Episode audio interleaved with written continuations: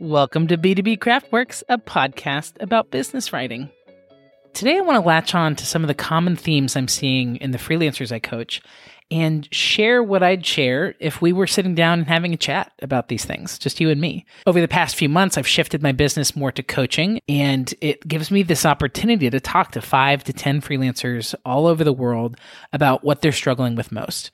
And so there's five things that I think maybe I could help you think differently about. Number one, people are saying I'm feeling so bad every time I sign into LinkedIn. It seems like everything sucks for me and everything's awesome for everybody else. And what I'd tell you if you're feeling bummed by your LinkedIn feed is that you get to unfollow any rando that makes you feel bad for any reason. It literally does not matter why. If you don't like their hair color, if you don't like their background photo color, you get to create your feed. It's your feed and you own it. If your liver frowns when you see them, unfollow. If they remind you of an ex, unfollow. If they said something dumb that makes you feel bad, unfollow. If you absolutely feel like you have to check in with those people, what you can do is make a spreadsheet, fill it out with those people, and then go see what they're doing just once a week. You don't have to let them interrupt your day to share whatever they have to share. And I promise your weekly productivity is going to skyrocket. Number two, the sense that I need clients right now, but no one wrote me back but no one wrote me back from the messages I sent in late November, December. And the good news about that is that if you just sent those notes, after the holidays is a great time to circle back with them because their inbox got crushed in the last two weeks in December. So anything that wasn't critical to be due by the end of the year probably got glanced at and then filed away. And if you follow up with something polite just to bring it to the top of their inbox, that's a great reminder for them to reach out and respond to you. That's the thing about being freelance. This isn't a job. They will not find you. They might not let this become a priority that moves forward unless there's someone who can help them with it.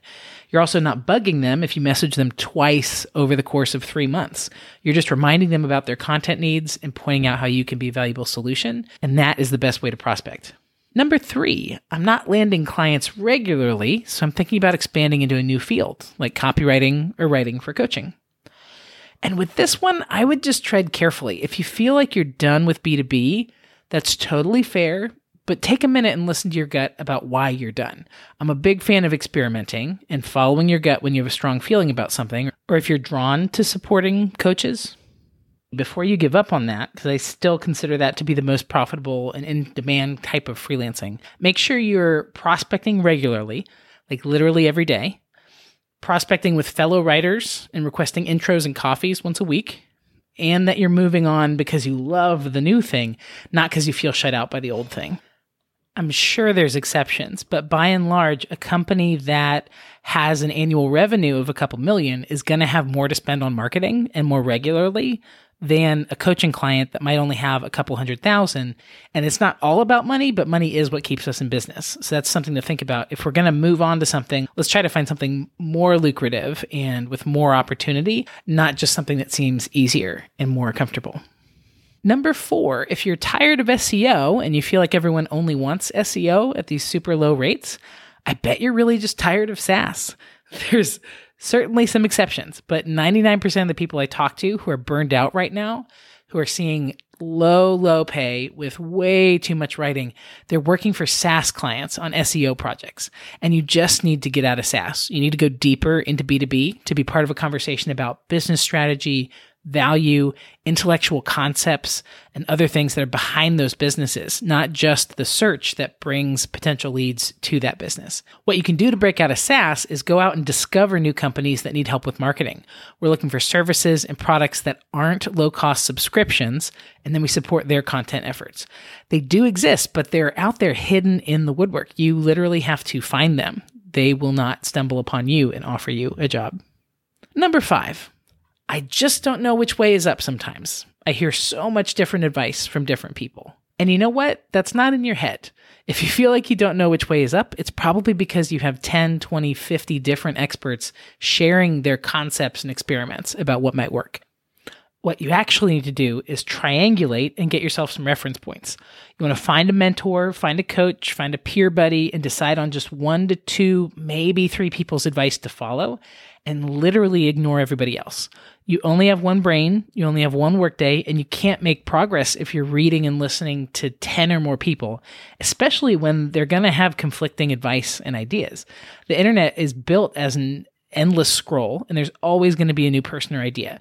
And you can jump from one thing to another and you're going to constantly be starting over on that learning curve, but you have to make sure you're jumping with your whole attention and not just the flick of your wrist on your feed, or it will leave you like a little bird or an owl kind of looking at every different direction and just stuck frozen in one place.